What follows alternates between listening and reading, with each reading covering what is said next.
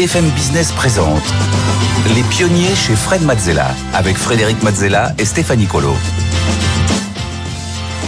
Bienvenue dans Les Pionniers avec cette semaine au sommaire le tête-à-tête avec un pionnier du web. Il a fondé Photolia, euh, qu'il a euh, formidablement développé puis revendu pour plus de 800 millions de dollars à Adobe. Il a ensuite eh bien, développé sa fibre d'entrepreneur d'idées. Il est devenu créateur de créateurs en fondant le startup studio eFounders, dont sont déjà sortis trois licornes, euh, Spendesk, Aircall et Front.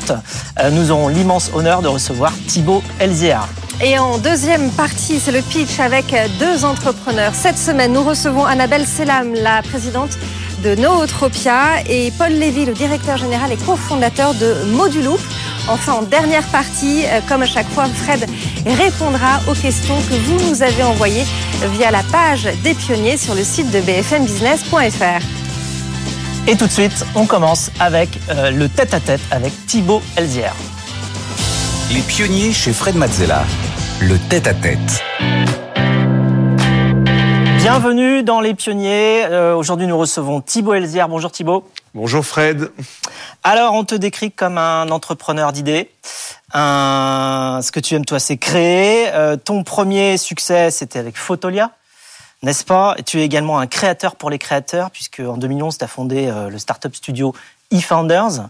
Tu nous en diras évidemment euh, plus qu'un mot. Tu as également investi en tant que business angel dans plus de 200 projets. Hein, donc euh, tu, tu, sais ce que c'est que l'entrepreneuriat, tu sais ce que c'est qu'un entrepreneur. Euh, tu les rencontres d'ailleurs toi-même. Euh, alors tu connais le principe de l'émission, on va euh, revoir ton parcours, mais surtout étudier ta manière de penser, tes émotions, tes ressentis, euh, comment tu gères ces, tous ces passages qui sont en fait des choses que tu fais pour la première fois, que souvent beaucoup de gens n'ont jamais faites. Et euh, on aura quelques interventions de Stéphanie qui va nous parler de passages structurants dans ton parcours. Et on va explorer euh, un petit peu la manière avec laquelle tu prends tes décisions euh, dans la vie de tous les jours. Et on va commencer par le début. Wow. Ouais, le début. Tu es un pionnier du Web 2. Et tu es né en 1979 et tu as grandi dans un petit village en Provence, Oreille, dans les Alpilles. Dans les Alpilles. Au sud d'Avignon. Voilà. À quoi ça ressemblait ton enfance alors Écoute, euh, j'étais un nu et je courais dans la garrigue. D'accord. T'as des photos ou pas Parce que pas sais, exactement. non, non, non, non. Tu sais, à cette époque-là, on n'avait pas beaucoup de photos. Euh, heureusement, il n'y a pas de gros dossiers. Euh, non, non. Écoute, enfance tout à fait heureuse dans un tout petit village de 1500 habitants et, et effectivement au milieu de la nature. Euh, avec quand même un petit accès Internet, Infony euh, en, en, 95. Donc pas un troquet, pas une mobilette, mais Internet. Exactement, interdit les mobilettes, hein, j'avais pas le droit. D'accord. Et tu te souviens d'ailleurs la première fois la vie. C'est qu'à l'époque, euh, en campagne, en campagne en France, il mieux pas avoir une mobilette. Et puis en plus, tu avais Internet. Donc, alors tu te souviens la première fois où vous avez eu Internet et à la je maison Je me rappelle de Infony. Je crois que c'était en 94 ou en 95. Et c'était, il y avait un grand chat. Donc tu te connectais avec ton modem. 36 000 beaux, je sais pas comment. 28K Voilà, 28K. 36K. T'avais un 36K, je crois que j'avais un 36K. J'ai commencé avec le 14, puis le, 28, 14, puis le 36, ça s'est fait à peu près la même année. 56, et on était connectés à Infony, et euh, je me rappelle, il y avait un chat où tout le monde était, tous les abonnés d'Infony étaient sur le même chat. Donc tu parlais avec tous les abonnés, on était peut-être quelques centaines, et, euh, et c'était le début d'accès Internet, c'est le moment où tu téléchargeais les trailers de films. Et, euh, oui, il fallait attendre. Ça, et ça a monopolisé le téléphone familial. Oui. Alors pendant 36 euh, heures, les parents et étaient complètement... la même ligne, évidemment, oui. et oui. Alors, tu as commencé ensuite tes études en économie à l'université euh, Lumière Lyon 2, puis tu es entré à Centrale Lyon, et euh, c'est quand tu fais un projet pour l'école que tu prends conscience du potentiel justement d'Internet pour résoudre des problèmes Alors j'ai fait une prépa à Marseille, je suis rentré à Centrale et en parallèle de Centrale, j'ai effectivement fait un petit, euh, un petit d'économie pour découvrir autre chose que l'ingénierie. Et c'est effectivement là que je me suis mis à, à découvrir l'entrepreneuriat, à découvrir l'Internet, grâce à une école qui était une école de commerce de l'autre côté de la route qui s'appelait l'EM Lyon et qui m'a fait découvrir euh, le, la partie, je dirais, business de l'entrepreneuriat. Et alors, donc tu voulais, euh, tu as créé ton premier site internet qui s'appelait monsosi.com. Vous êtes tombé là-dessus. Oui, oui, on l'a retrouvé. on l'a retrouvé. Alors ça servait à quoi? Écoute, euh, sans prétention, je crois que j'avais l'objectif avec monsosi.com de faire exactement ce que Zuckerberg avait fait avec Facebook. L'idée, c'était de déployer, donc, pas sur Internet, mais sur le serveur interne de l'école. Et l'idée, c'était de récupérer le trombinoscope de tous les élèves et toutes leurs informations. Et je m'étais dit, à l'époque de l'Internet, on rentrait un peu n'importe quoi. Et je m'étais dit, la seule manière de faire en sorte que les gens rentrent des bonnes informations, c'est de leur donner la possibilité de trouver quelqu'un qui leur ressemble. Dans ce cas-là, t'as pas le droit de mentir, puisque si tu veux trouver quelqu'un qui te ressemble, t'as intérêt de rentrer ta bonne couleur de cheveux, ta bonne photo, ta bonne taille. Et euh, du coup, je me suis tombé un peu naïvement sur un site qui s'appelle Mon Sosie, qui a été que j'ai après déployé sur Internet et qui a eu son petit succès. Je crois qu'on a eu une 30 000, une 30 000 membres. Et je l'ai vendu à l'époque où un peu avant de lancer Photolia et ça a permis de financer un petit peu mon train de vie pendant quelques mois à proprement parler. C'était euh, le tout début du user generated content, c'est-à-dire le contenu généré par les utilisateurs. exactement. Et donc là, tu étais en plein dedans. Donc c'était ta, première expérience de Web 2 C'était ma première expérience de Web 2. C'est un peu comme ça que j'ai appris à développer en fait, à coder, parce qu'à l'époque, euh, soit tu savais coder et tu lançais ton site internet, et tu lançais ton business sur internet, soit euh, tu savais pas et tu le faisais pas, tu trouvais pas un CTO, un développeur au coin de la rue comme tu peux le faire aujourd'hui quoi. Donc c'est ça qui m'a fait et c'est on en reparlera, mais c'est le fait d'avoir accepté des photos sur mon et de pouvoir de gérer ces photos qui m'a donné en fait l'idée euh, un peu plus euh, tard de, de. Bon, alors en troisième année de centrale, tu pars à Berlin et ensuite tu es en stage dans une grande entreprise. Tu fais quoi pendant ton stage? Raconte-nous. Écoute, j'arrive. Effectivement, j'ai fait un. On a le droit de citer les entreprises. Ah, hein. bien sûr. Stage chez Total. Alors le truc qui m'emmerdait, euh, genre fondamentalement, mais j'avais envie de rester à Berlin parce que c'est une ville incroyable et je, c'était on était en 2003-2004, hein, donc c'était le Berlin euh, le Berlin des grandes années. Et, euh, et j'avais envie de rester sur place, et j'avais envie de continuer à faire la fête. Et euh, j'avais négocié avec mon maître des stages le fait de pouvoir finalement coder, développer. À l'époque, hein, on n'avait pas tous un ordinateur. Moi, en tout cas, j'avais pas les moyens pour me payer un ordinateur. Et grâce à mon maître de stage et grâce à Total, j'ai pu profiter pendant les six mois de mon stage de fin d'études d'un ordinateur qui m'a permis en fait d'écrire les premières lignes de code de, de Photolia. Alors, tu écris les premières lignes de code de Photolia, mais tu vas quand même chercher un job juste à la sortie. Ça se passe comment, euh, cette recherche de job? Écoute, j'ai Photolia en tête, j'ai envie de lancer ma boîte, mais euh, je suis revenu, je suis rappelé euh, à la raison par mes parents. Ma mère m'appelle un jour en me disant T'es gentil, mon chéri, mais il va falloir que tu sois autonome, indépendant et que tu payes pour, tout seul un peu. pour bouffer. Quoi. Et donc, du coup, je me suis dit Waouh, il va falloir que je trouve un boulot. Et j'ai commencé à déposer ma candidature à droite à gauche. Je suis tombé, j'ai été pris. Hein, alors, j'ai eu pas mal de refus finalement parce que un peu insolent, un peu. Ça se voyait déjà dans les lettres de motivation que tu étais insolent? J'étais ouais. pas vraiment motivé? Non, j'étais pas motivé. J'étais pas dedans. J'étais pas dedans. J'étais pas dedans. Et souvent, j'étais convié au premier entretien et souvent ça se passait mal. Ouais, exactement. pas souvent au deuxième. Et avais un bon CV, mais c'est à l'oral que. Exactement. Ça, ça passait pas forcément. Mais en fait, j'avais j'avais vraiment ce projet Photolier en tête et en même temps le besoin, la nécessité, parce que j'avais pas de quoi finalement me nourrir, euh, de trouver un job j'ai trouvé un job finalement dans une boîte de conseil à, à, Paris. Ça a duré trois jours et je me suis fait virer au bout de trois jours. Et comment tu t'es fait virer? Écoute, j'avais imprimé le, le, business plan de, de Photolia. Et euh, le jour où je devais euh, finalement, alors quand tu es consultant... Donc dès le deuxième jour, tu avais imprimé voilà, le... le deuxième jour au soir, j'avais imprimé euh, le business plan de Photolia. Et le, et le troisième au matin, alors que je devais commencer chez un client, tu sais, quand tu es consultant, tu, dois, commencer chez un client. Voilà, déjà, ça m'emmerdait parce que je devais partir à l'autre bout de Paris. Bref, je reçois euh, le, tard le soir un coup de téléphone de mon manager qui me dit écoute avant de partir euh, chez ton client passe au bureau à 8h30 je dois te dire quelque chose et là quand je suis arrivé il avait dans les mains le business plan de Photolia et il m'a dit écoute mon gars euh, j'ai l'impression que t'as pas envie de faire ce pourquoi t'as été t'as été t'es, venu nous rejoindre. Et nous on n'a pas envie de travailler avec quelqu'un qui est pas dedans. Donc je vais faire ta période d'essai je me suis retrouvé je m'en rappelle. euh, à 9h au milieu de Paris, euh, au niveau de exactement, je le vois en tête, près de la gare Saint-Lazare, et je me suis dit, allez, à nous deux, il va falloir que je lance mon business. Quoi. Donc tu as passé à peu près deux jours et 30 minutes à travailler pour quelqu'un d'autre dans ta vie. Et j'ai réalisé que à la fin, tu as quand même un solde de tout compte qui te permet de gagner un peu d'argent pour financer euh, les trois, eh ben quatre prochaines semaines. Quoi. Et donc c'est là que tu lances euh, Photolia. En 2004, Stéphanie va nous en parler.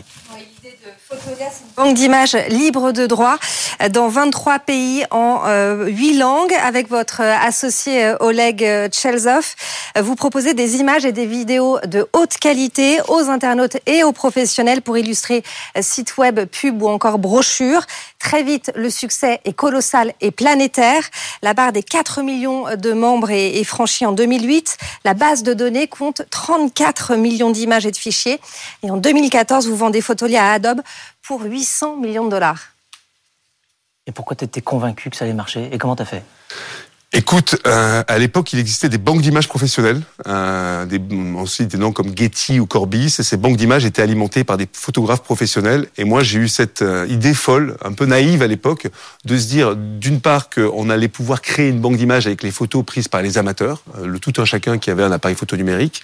Et et j'avais aussi cette deuxième conviction que la qualité des photographies numériques était allée allait être assez importante pour pouvoir être utilisée de manière professionnelle. Et c'est comme ça que Et je suis puis à arrivé. l'époque, c'était des appareils photo numériques, des vrais, c'était pas sur les téléphones. Ah non, non, c'était l'appareil vraiment, photo numérique, 3 millions de pixels. Je me rappelle qu'avec justement mon premier stage que j'avais fait un petit peu avant, ben, le- le stage justement où j'ai rencontré mon associé Oleg Chelsov, euh, j'avais gagné un petit peu d'argent et je m'étais acheté un petit Sony Exilim à l'époque, 3 millions de pixels.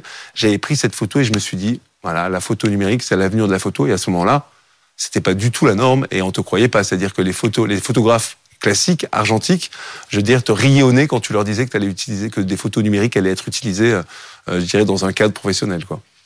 Et alors, tu es en plein développement de Photolia, mais en même temps, tu trouves peut-être que c'est pas assez déjà de créer une boîte en plus, euh, avec le succès qu'on lui connaît par la suite. Tu montes Ziloc en même temps avec euh, Marion Carrette et, et Gary Sige.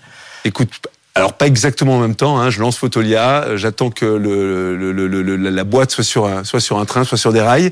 Et en 2008, effectivement, je me dis waouh waouh, personne n'a pensé à faire un eBay.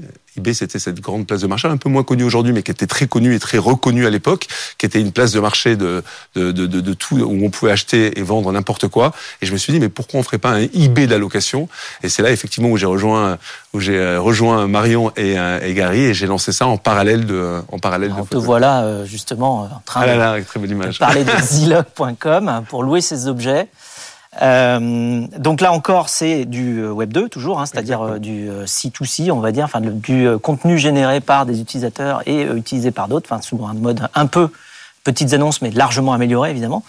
Euh, et donc tu vends euh, Photolia en 2009, donc cinq ans après la création, ce qui est quand même extrêmement rapide. Et puis en plus, ça reste une des plus grosses ventes de l'histoire des startups euh, Web 2, parce que c'est 800 millions de, de dollars. Alors Ah, ça a que été ça vendu en 2014, hein, euh, 800 millions de dollars à Adobe. Entre-temps, on a fait deux ventes hein, à des fonds d'investissement. Ça s'est fait en plusieurs s'est fait en fois. plusieurs étapes Et la première vente, effectivement, la première fois où je touche un chèque euh, de Photolia, parce qu'on a vendu une partie euh, de l'entreprise, c'était en 2009. Quoi. Alors, qu'est-ce que ça change dans ta vie, ta vision de l'entrepreneuriat et ta compréhension de ce que toi tu aimes et de ce que tu as envie de faire? Écoute, euh, j'ai 30 ans à ce moment-là, euh, quand je vends la première fois un Photolia. Euh, je réalise deux choses, plusieurs choses. D'une part, je touche un gros chèque.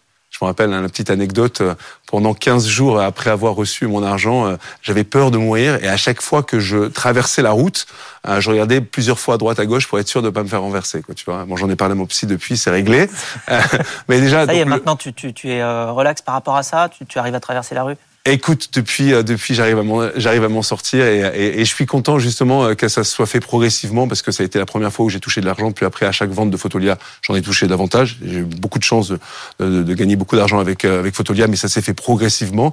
Mais je dirais que la fois la plus marquante, c'était ce moment où je me rappelle, j'ai, tu te connectes sur ton compte en banque, tu vois, ce, ce moment dont Oui. tout le monde, dont tout le monde rêve d'une certaine façon et que tu vois un chiffre qui dépasse.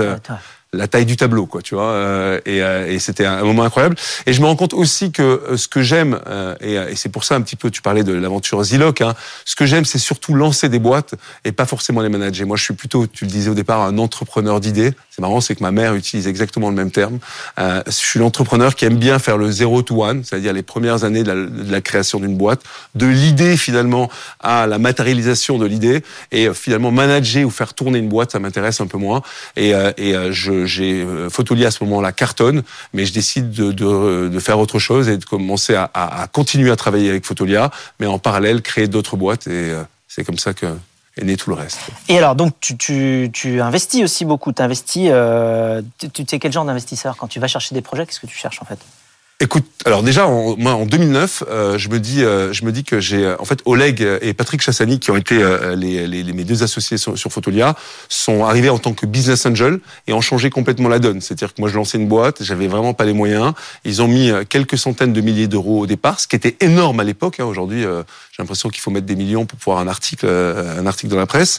Euh, à l'époque, ils ont mis quelques centaines de millions de, de milliers d'euros, mais pour moi, ça a complètement changé la donne et j'ai pu me mettre à 100% dans mon business. Donc, ce que j'avais vécu vécu Mm. au Photolia, je voulais le faire vivre à d'autres. Ça, c'était une première chose, une des premières raisons. Et aujourd'hui, je continue à le faire parce que, d'une part, ben, ça me permet de, continuer à, rendre, je dirais, à la communauté entrepreneuriale. Et d'autre part, et, c'est une des raisons pour lesquelles je le fais, euh, c'est que ça me permet de découvrir plein d'autres sujets. Donc moi, ce que j'aime bien, c'est découvrir, en mettant de l'argent dans des petits projets, à la fois des entrepreneurs, mais aussi des marchés, des marchés, des nouvelles manières de, des nouvelles manières de consommer, des nouvelles manières de créer, quoi. En 2011, tu rencontres Quentin Nickmans, euh, qui lui a une idée. C'est quoi cette idée? Alors Quentin, lui, euh, Nick Mans, qui est un, Belge, euh, qui est depuis mon associé, hein, depuis euh, maintenant 13 ans, euh, a une idée de faire du crowdfunding. Lui, ce qu'il cherchait à faire, c'était faire un, un, une plateforme où des entreprises peuvent lever de l'argent de manière un peu communautaire. Et moi, en tête, j'ai une idée de faire de la co-création de boîtes. Et de notre rencontre naît effectivement l'idée d'un nouveau modèle, qui est le modèle de Startup Studio, et, et, et cette entreprise que, qu'on créera ensemble pendant plusieurs années et sur lequel on travaille toujours, qui s'appelle eFounders.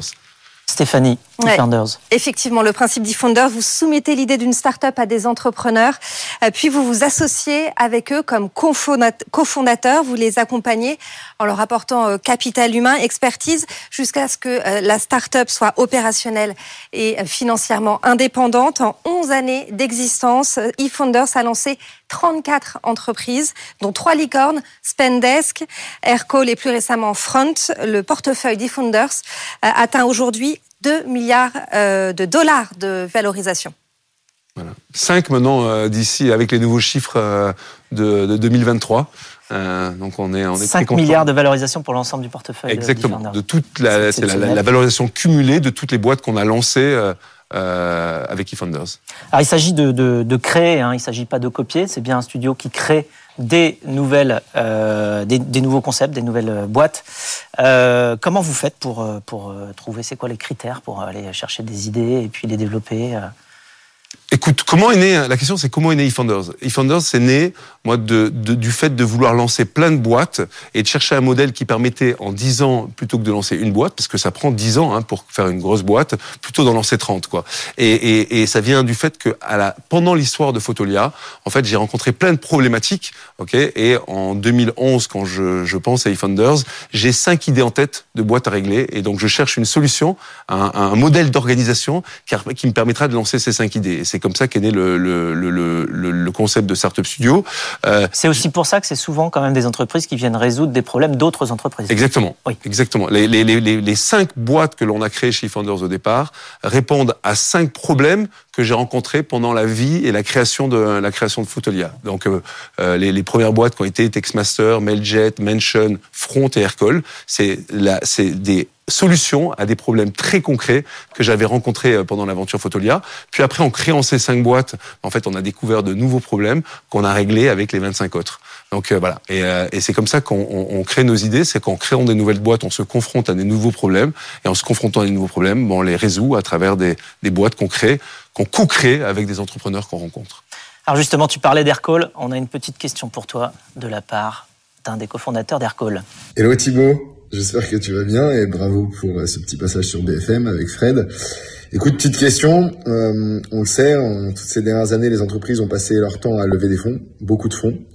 Euh, la crise est en train de s'enfoncer dans le monde entier. Est-ce que c'est pas le moment de commencer à communiquer auprès des entrepreneurs que lever des fonds n'est pas une fin en soi et qu'on peut créer une entreprise de croissance euh, sans nécessairement lever des fonds et en euh, créant euh, un modèle un peu différent que ce que les startups ont connu ces dix dernières années. Voilà, allez, enjoy ce moment. Merci John. Écoute, c'est une excellente question de savoir si euh, effectivement on peut créer un modèle euh, de- d'entreprise qui soit pas financé. Moi, je pense qu'il y a plein, plein de typologies d'entreprises qui n'ont pas besoin de fonds et euh, on s'est un petit peu trompé dans les dernières années en finançant parfois avec du venture capital des entreprises qui n'étaient pas backables, euh, en tout cas par des ou finan- finançables par des par ce genre de d'investisseurs. Par contre, moi je pense que dans le dans le software, dans le logiciel, c'est de plus en plus compliqué, ça prend de plus en plus de temps pour arriver à créer un logiciel au standard d'aujourd'hui qu'il faut à tout prix euh, pouvoir le financer pendant deux, trois, 4-5 années. Et pour pouvoir financer une équipe de 20, 25 personnes pendant 4 ou 5 ans, bah, il faut un peu d'argent. Donc moi, je pense qu'aujourd'hui, euh, il y a encore une longue vie euh, pour le modèle de financement et j'espère qu'on trouvera encore des fonds pour pouvoir financer euh, les, entre, les grandes entreprises si on veut créer les leaders de la tech de demain en Europe. Oui, c'est l'investissement de départ qui est nécessaire parce qu'au début, effectivement, le projet n'arrive pas à gagner de l'argent. Il est encore en train d'investir sur sa solution, son produit, trouver son marché. Ça, ça prend un peu de temps. Quoi. Et ça, donc ça prend Quand on prend les, les, solutions de logiciels modernes les, qui, qui, qui arrivent sur le marché, on voit qu'elles prennent 4 ou 5 ans avant d'arriver avec une première version du produit qui soit monétisable. Et ces 4 ou 5 ans, bah, il faut les mm. financer d'une manière. Et on les finance, et en plus, c'est principalement euh, pour financer les gens qui travaillent sur le projet. Hein. Exactement. De, voilà, Il y a pas de, on finance pas du marketing, on finance, pas, on finance des équipes d'ingénieurs euh, qui vont travailler, mais quand tu prends, quand tu as payé 20, 25 ingénieurs pendant 5 ans, bah, ça coûte euh, quelques millions d'euros. Tu viens d'annoncer la création d'EXA.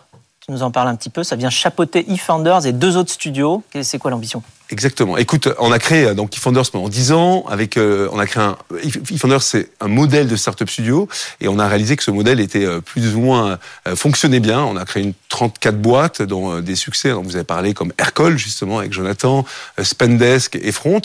Et on s'est dit qu'on voulait appliquer ce modèle à d'autres verticales. Donc il y a deux ans, on a rencontré quelqu'un d'incroyable, un entrepreneur qui s'appelle Camille Tian, avec lequel on a créé un studio verticalisé autour de la fintech. Et puis récemment, on a créé euh, le, studio Logic Funders avec Florent autour du Web 3.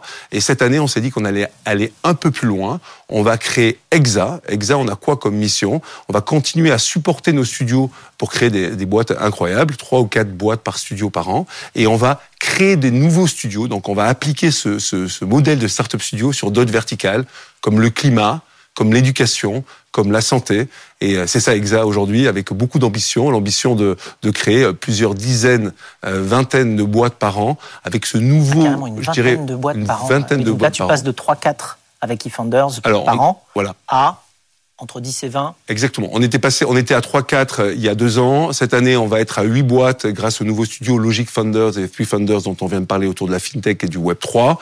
L'année prochaine, on sera à 10 et d'ici deux ans, on devrait être à 15-20 boîtes dépendant du nombre de studios concrets. L'idée, c'est de démocratiser une nouvelle forme d'entrepreneuriat qu'on appelle, nous, on pense que le modèle de studio vient en fait euh, offrir une nouvelle, un nouveau modèle d'entrepreneuriat qu'on appelle l'entrepreneuriat collectif, qui dit que finalement, euh, qui vient renverser un petit peu le modèle qu'on connaît depuis le début de l'humanité, qui est le fait que des gens se lancent tout seuls et finalement euh, euh, euh, lancent une boîte pendant deux ou trois ans tout seuls. Nous, on change le modèle.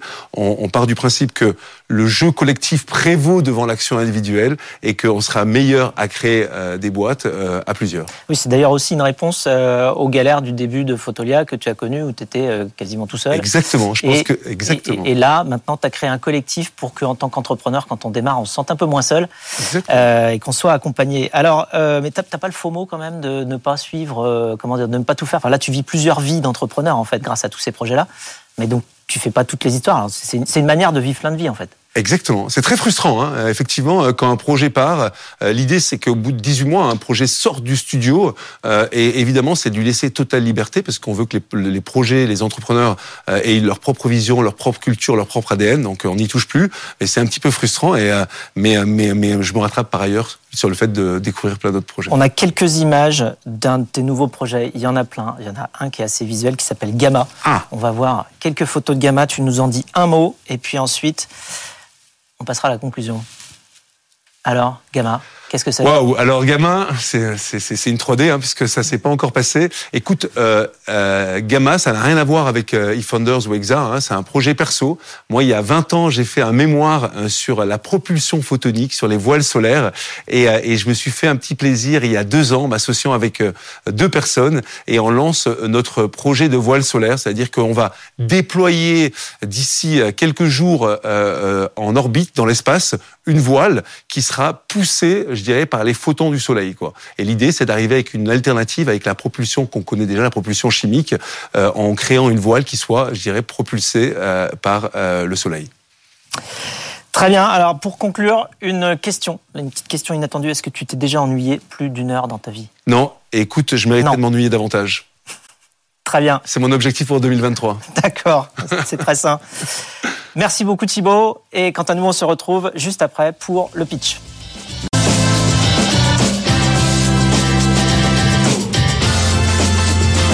BFM Business présente Les pionniers chez Fred Mazzella avec Frédéric Mazzella et Stéphanie Colo.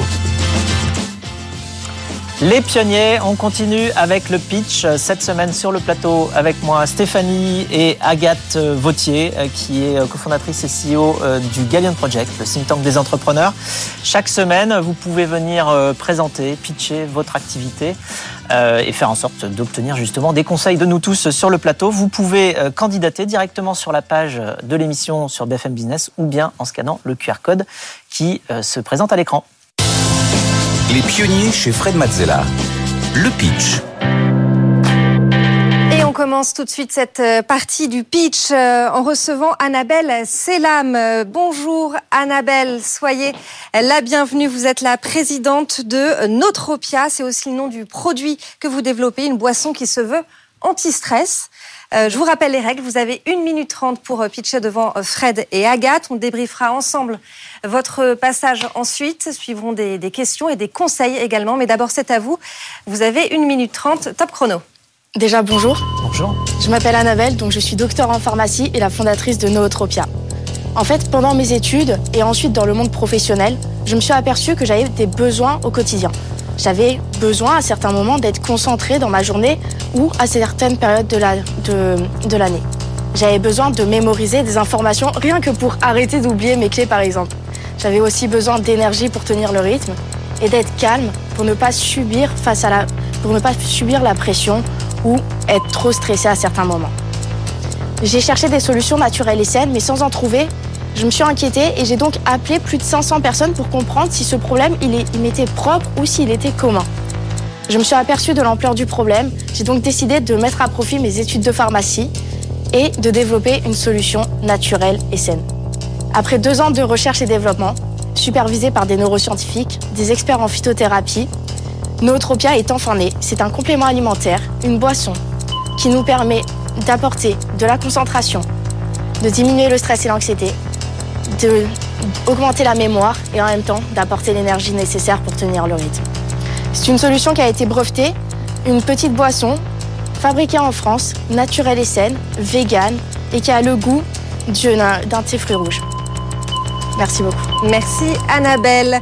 Euh, Fred, est-ce que tu as des questions pour Annabelle alors oui, j'ai des questions. Ça a été supervisé par des chercheurs scientifiques de différents domaines, de ce que je comprends, mais est-ce qu'il n'y a pas un côté, enfin, c'est quand même, ça ressemble à un médicament?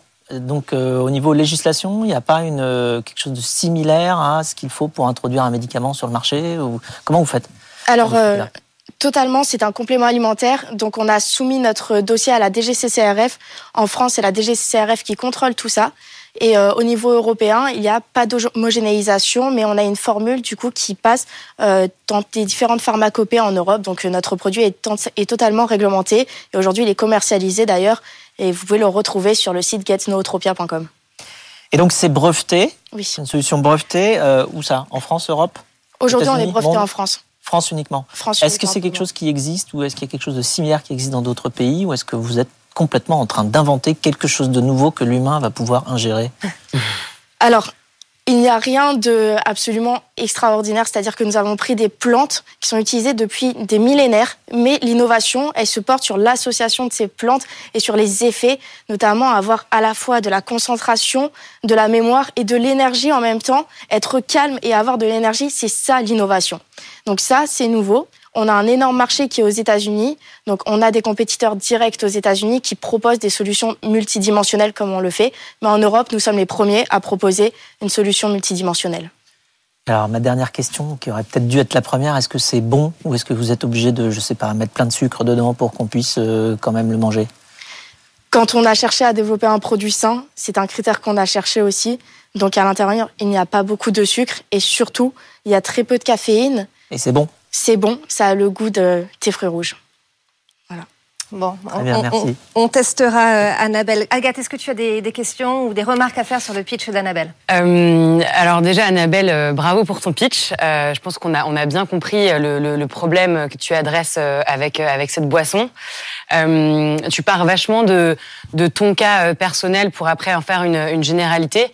Euh, moi, je l'ai déjà dit euh, souvent dans, dans, dans l'émission, j'aime bien euh, qu'on parle un peu macro au début du pitch, hein, c'est-à-dire donner vraiment des chiffres un peu marché pour se rendre compte du problème et ton produit va pouvoir adresser le plus grand nombre de, de personnes. je pense que c'est un vrai sujet de trouver des produits sains qui nous aident à, à, à nous concentrer. Peut-être que ce qui, ce qui est intéressant, c'est de savoir vraiment quelle est la priorité de ce produit-là, parce que du coup, on a l'impression qu'il va régler tous nos problèmes. et je pense qu'il y a vraiment un, un sujet qu'il faudrait que tu arrives à traiter au tout, au tout début. Euh, et puis euh, sur le reste, euh, moi j'aurais aimé peut-être en tant que consommatrice que tu nous expliques comment on va utiliser cette boisson. C'est vrai que comme ça, on a vraiment l'impression que c'est plutôt un, une sorte de médicament. Est-ce qu'il faut le diluer? Est-ce qu'on le boit comme ça à la bouteille? Je trouve que c'est intéressant que tu nous expliques un peu le, le, consommateur en face, comment il va devoir l'utiliser. Peut-être que tu as cinq minutes pour répondre. Oui, oui, oui. Totalement. C'est vrai, c'est des points que j'aurais dû aborder bien avant. Donc en fait, c'est une boisson qui va se consommer quotidiennement comme un complément alimentaire. Ça, c'est une prise, donc une dose que vous ouvrez et que vous buvez directement. Ça peut se siroter pendant une heure, être posé sur le bureau ou être consommé d'un trait comme un shot. L'aspect et le but, en fait, c'était d'être pratique. Parce qu'en fait, à l'intérieur, au lieu d'avoir six gélules, par exemple, six compléments alimentaires différents, on a tout mis directement au sein même d'une boisson qui serait bonne et pratique. Voilà. On peut prendre l'avion avec. Ça, c'est un point important. On a pensé au pack de, au pack, en fait, de 5 pour les business trips, par exemple. Comme ça, les gens peuvent partir avec un petit pack pendant 5 jours avec leur pack de Nootropia et prendre l'avion directement avec eux. Euh, Alors ça, tu vois, ça me parle parce que moi, je vois les compléments alimentaires. Enfin, on est tout, toutes et tous maintenant parce que à vouloir avoir des petites doses. Donc toi, tu as réussi à tout réunir au même endroit. Ça va nous gagner du temps dans notre quotidien. Du temps et, de la praticité, c'est sûr. Mais alors du coup, euh, on peut le prendre en one shot ou il faut un traitement euh, sur quoi? Une semaine, deux semaines, un mois? C'est quoi le temps maximum d'utilisation? Le temps maximum d'utilisation recommandé, c'est trois mois quotidiens. Au bout de cinq jours, en fait, dès le premier jour, vous allez ressentir l'énergie et pour certaines personnes, la concentration. Vous allez vous sentir comme dans une bulle, être moins distrait. Euh, on a des données au bout de 10 jours, on a une augmentation de la mémoire et une augmentation de la concentration qui sont faites de façon significative. Mais à chaque fois, les effets vont être de plus en plus importants, notamment sur le stress. Avec le temps, c'est pour ça qu'on préconise des cures de 15 à 30 jours minimum. Et il n'y a pas de risque d'effet secondaire il n'y a pas d'effet secondaire. On a sélectionné des plantes avec certains critères, pas d'effets secondaires, euh, qui sont utilisés depuis des millénaires pour avoir assez de données euh, pour leur utilisation et pas d'interaction au sein même du produit, bien entendu, mais tous les produits ne respectent pas ça. Merci beaucoup, Annabelle. Annabelle Selam, donc pour euh, Nootropia. Merci. On suivra euh, évidemment votre projet de prêt. Merci beaucoup. Fred, tu es convaincu par euh, Nootropia? Je suis convaincu, oui, pour. je pense. Je, pourrais être client si je ne dormais pas assez. En fait, je pense que ah notre, un, des grands problèmes de, de nos vies trop stressées, c'est qu'on n'a pas ou plus trop le temps ni de dormir assez ou de tout simplement avoir des périodes dans lesquelles on ne fait plus rien. Mm.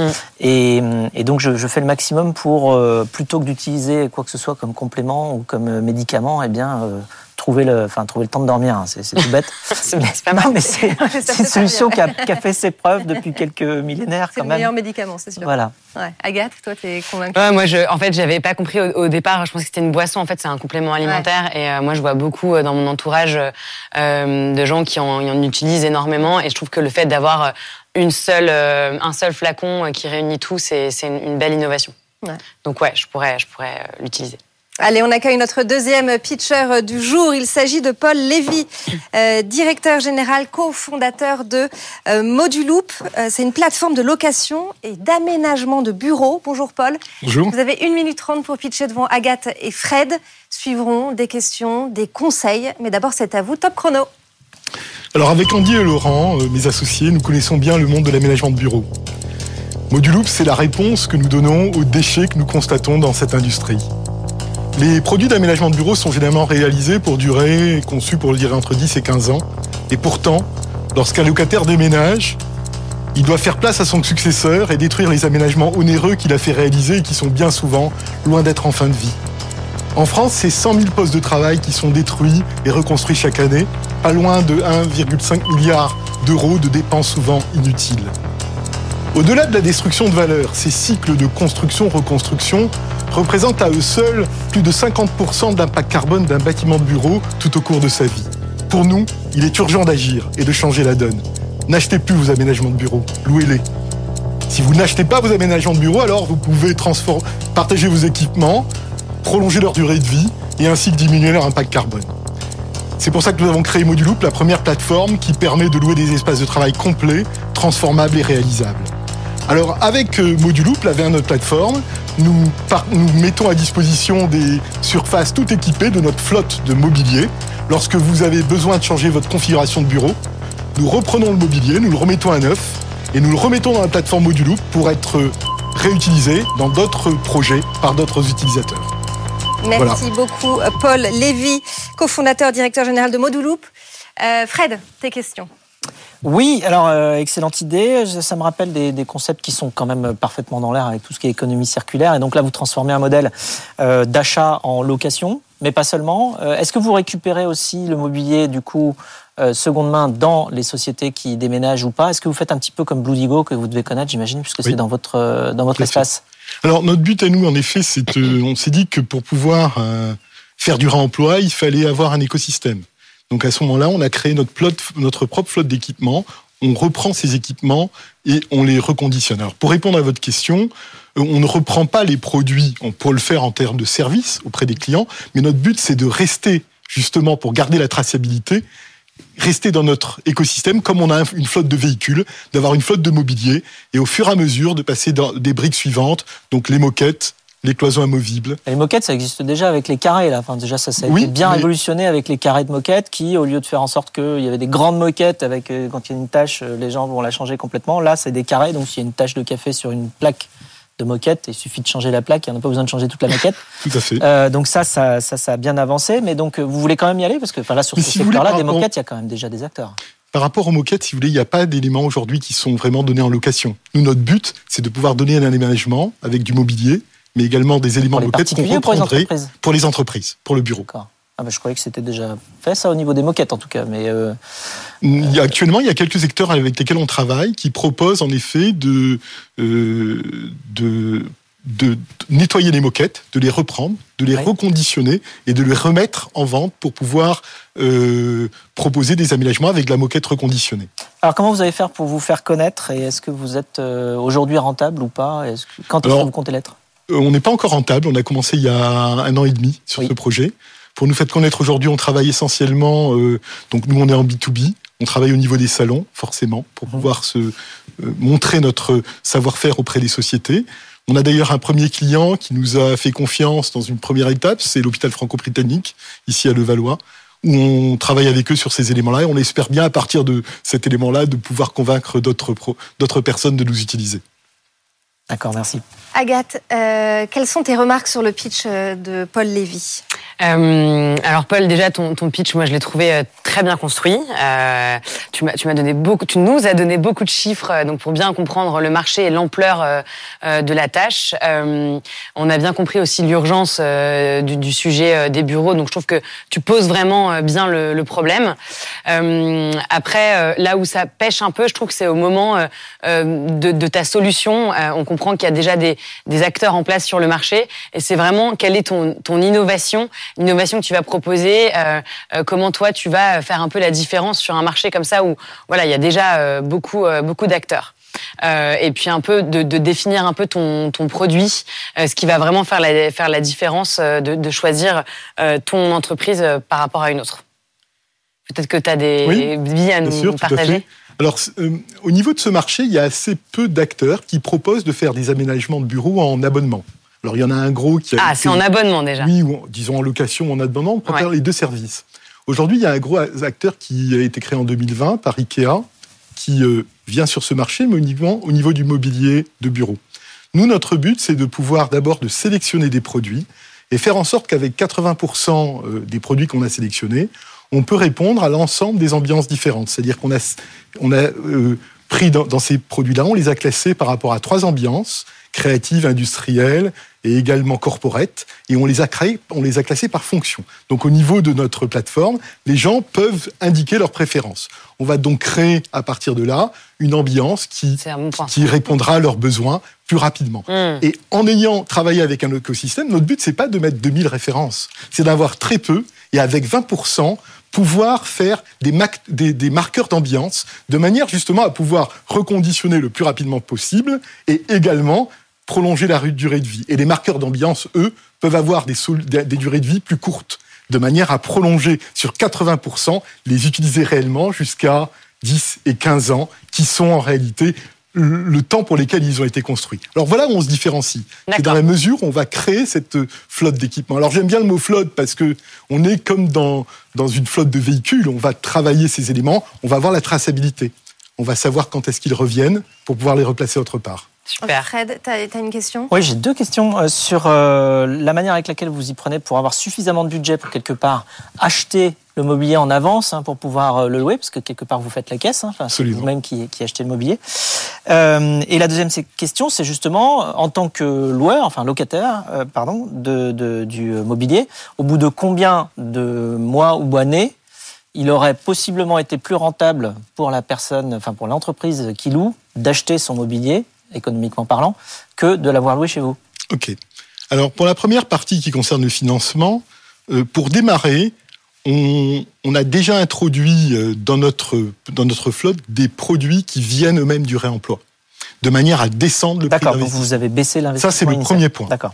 Le deuxième point, c'est qu'on est, on a en effet euh, une société de location financière qui nous aide à passer au niveau de ces produits en finançant les produits et en les mettant en location, comme ça se passe aujourd'hui, notamment pour tout ce qui est machine de photocopie ou ordinateur. D'accord, donc c'est de la location longue durée, euh, c'est un acteur de location longue durée. C'est deux éléments qu'on combine en réalité. Une partie de réemploi, une partie de location longue durée. Et alors, donc combien de mois il alors, faut... Pour répondre à votre question, nous, on ne on fait pas d'événementiel, on est entre 1 et 6 ans. On pense qu'au-delà de 6 ans, il y a d'autres, il est plus possible de se poser la question est-ce qu'il faut que j'achète ou que je loue? Mais en réalité, quand vous achetez, c'est comme dans le textile aujourd'hui, les, les, modes changent et il faut en effet tout le temps suivre. Donc euh, la question de savoir, aujourd'hui, nous on a prévu un 6 ans, mais je pense qu'on peut même aller au-delà si vous bougez beaucoup. Ça dépend de votre taux de churn. C'est-à-dire si vous, euh, vous bougez 15% ou 20% par an, et eh ben là, vous pouvez vous, on, peut être rentable au bout de, de, de 8 ans, ça peut être rentable au bout de 8 ans ou 9 ans. Très bien, merci. Merci beaucoup, Paul Lévy. Je rappelle que vous êtes le cofondateur et le directeur général de euh, Moduloop. Merci bien. Merci, beaucoup. et bravo. Agathe, est-ce que tu es convaincue? Est-ce que tu pourrais faire appel à une plateforme comme ça pour le gagnant Ah ouais, moi je trouve ça extraordinaire. Euh, enfin, Frédéric, il était très, euh, il avait des questions très précises parce que tu connais bien le sujet. Euh, les startups, ça bouge tout le temps, ça grandit, ça grossit, ça, enfin, euh, et donc du coup, je trouve que c'est super de pouvoir louer et de faire attention de pas tout le temps acheter du neuf. Il y, y, a plusieurs acteurs et je trouve ça chouette de voilà de, de mm. voir encore des nouveaux acteurs qui arrivent avec des, des solutions innovantes. Fred Oui, autour du mobilier, il y a plein de choses à faire parce qu'effectivement, euh, d'une part, euh, ça coûte cher, mm. le mobilier d'entreprise, et d'autre part, il y a effectivement beaucoup de gâchis et donc des nouveaux modèles à, inventer pour euh, éviter tout cela. Et un nouveau marché, évidemment, à aller conquérir. Il y a un vrai besoin. beaucoup. Merci Agathe, on te retrouve la semaine prochaine. Oui, avec plaisir. si vous voulez venir pitcher, c'est très simple, hein. il suffit de vous rendre sur le site internet de BFM Business. Pour candidater, vous avez aussi l'adresse lespionniers at bfmbusiness.fr, le QR code aussi s'affiche sur votre écran. Fred, on reste ensemble pour, euh, la fin de cette émission. Pour les questions, c'est Fred vous répond. Les pionniers chez Fred Mazzella. Fred vous répond. On continue avec euh, vos questions. C'est la section euh, Fred vous répond. Chaque semaine, vous me transmettez vos questions euh, sur l'entrepreneuriat, sur la création de nouvelles sociétés, de nouveaux projets. Et je tente d'y répondre. Vous posez aussi des questions parfois sur l'écosystème. Stéphanie, cette semaine. Oui, on commence tout de suite avec la question de Claire. Est-ce une bonne idée de lever de l'argent auprès de ses proches, famille, amis, etc. Alors, oui et non, ou j'ai envie de dire oui mais. Euh, c'est une bonne idée parce que ça permet de démarrer. Euh, euh, c'est-à-dire que, et d'ailleurs même au début de, de Blablacar, c'est ce que j'avais fait. J'étais allé voir des amis qui ont en partie contribué à, financer le, le, démarrage. la difficulté, évidemment, c'est que ça crée une relation différente hein, avec sa famille ou ses amis quand on a eu un échange d'argent. Donc il faut être extrêmement prévenant euh, vis-à-vis des risques que ça représente et être capable d'aller bien expliquer à toutes ces personnes-là qu'on connaît bien, que ce soit sa famille ou ses amis, que euh, l'argent qui est investi dans une société en démarrage, euh, ce n'est pas un placement euh, au sens classique du terme. C'est pas quelque chose sur lequel on peut dire ça va rapporter, j'en sais rien, 1, 2, 3, 5, 12% par an. Non, c'est absolument pas comme ça que ça fonctionne. C'est un investissement dans le sens où ça peut valoir beaucoup, un peu ou rien du tout. Et ça peut valoir rien du tout aussi sous quelques années. Je me souviens que quand j'avais fait ça avec des amis, euh, je leur avais dit bon, euh, ne mettez de l'argent que si vous n'avez vraiment rien d'autre à acheter dans votre vie. C'est-à-dire que euh, si vous avez, j'en sais rien, un vélo ou même une voiture à acheter, eh bien ne mettez pas de l'argent dans, dans Blablacar. Si vous avez ne serait-ce qu'une poussette à acheter avec cet argent-là, eh bien ne, ne mettez pas l'argent. C'est de l'argent qu'on est prêt à perdre finalement, c'est ça? Ah, Un peu comme au casino. Il faut être prêt. Alors on espère que c'est moins hasardeux que le casino. Euh, mais euh, en tout cas, euh, même si on fait tout pour que ça marche, il y a des fois ça marche pas. Hmm. Et donc il faut être prêt quand les amis ou la famille mettent de l'argent. Il faut qu'ils soient prêts à se dire qu'effectivement ils ne le récupéreront potentiellement jamais. Hmm. Ça c'est très important. Euh, donc, et puis encore une fois, après, il faut rappeler aussi autre chose. Euh, toutes les sociétés et tous les projets n'ont pas besoin de lever de l'argent. Il y en a beaucoup qui peuvent se développer directement en ayant une activité qui puisse être rentable assez rapidement dès le début, euh, sous une forme de, de, de, service ou de produit qui ne demande pas forcément un investissement colossal au démarrage. Et donc, il ne faut pas toujours penser que lever de l'argent, c'est une obligation. Loin de là, il y a plein de business qui démarrent sans lever d'argent et qui fonctionnent très bien. Hmm. Allez, on enchaîne tout de suite avec la question de Thomas. Comment conserver la, la créativité des débuts quand l'entreprise grandit, se structure et se segmente? Alors, la créativité, euh, c'est un état d'esprit. Euh, c'est-à-dire que c'est pas, euh, on n'a pas des, idées qui tombent du ciel. par contre, on a des idées qui tombent d'une attitude. c'est-à-dire que c'est une attitude ouverte aux possibilités et euh, à une ambiance de travail qui est créée aussi et qui laisse la possibilité à chacun de s'exprimer, qui laisse la possibilité à chacun euh, de d'aller donner des idées qui parfois sont pas les bonnes euh, et des idées qui parfois sont les bonnes. Et donc, il faut surtout pas empêcher chacun d'aller s'exprimer dans l'entreprise. Donc, en fait, pour conserver sa créativité, il faut conserver l'attitude qui euh, qui, qui, est propice à cette créativité. Alors, euh, j'en parle d'ailleurs dans, euh, dans le livre Mission Blablacar euh, que, que tu as là. Que j'ai là. Euh, notamment, on étudie la créativité chez Pixar. Alors là, c'est encore autre chose. Chez Pixar, ils font des films d'animation qui sont d'une créativité absolument incroyable. Et ça se fait en groupe, ça se fait. C'est une créativité collective où chacun apporte des idées. Chacun est libre d'apporter des idées. Il n'y a pas de jugement sur la, la, les, idées elles-mêmes. En tout cas, pas de jugement immédiat. C'est vraiment des choses qui vont être étudiées au fur et à mesure. Chacun a la possibilité de s'exprimer. C'est aussi un processus itératif. Très souvent, une première idée, elle arrive. Elle n'est pas finie, elle n'est pas parfaite. Euh, loin s'en faut, et il faut affiner pour faire converger et arriver vers quelque chose qui, euh, qui fonctionne vraiment. Euh, donc voilà, puis après il y a l'engagement, hein, justement, chez, chez Pixar. pour Ratatouille, ils étaient venus, là, toute l'équipe à Paris pour tester à peu près tout ce qui existe en termes de gastronomie sur Paris, pour justement chercher l'inspiration de l'expérience réelle, pour, pour venir alimenter eh bien l'idée qu'ils avaient au départ de faire ce scénario-là. Mm-hmm. Merci beaucoup Fred pour euh, toutes ces réponses aux questions que vous nous avez euh, envoyées. C'est la fin de cette émission Fred, mais évidemment on se retrouve la semaine prochaine. Oui, on se donne rendez-vous la semaine prochaine pour les pionniers avec euh, toutes les séquences, le tête-à-tête, le pitch et les questions. Très bon week-end. Très bon week-end. Les pionniers chez Fred Mazzella sur BFM Business.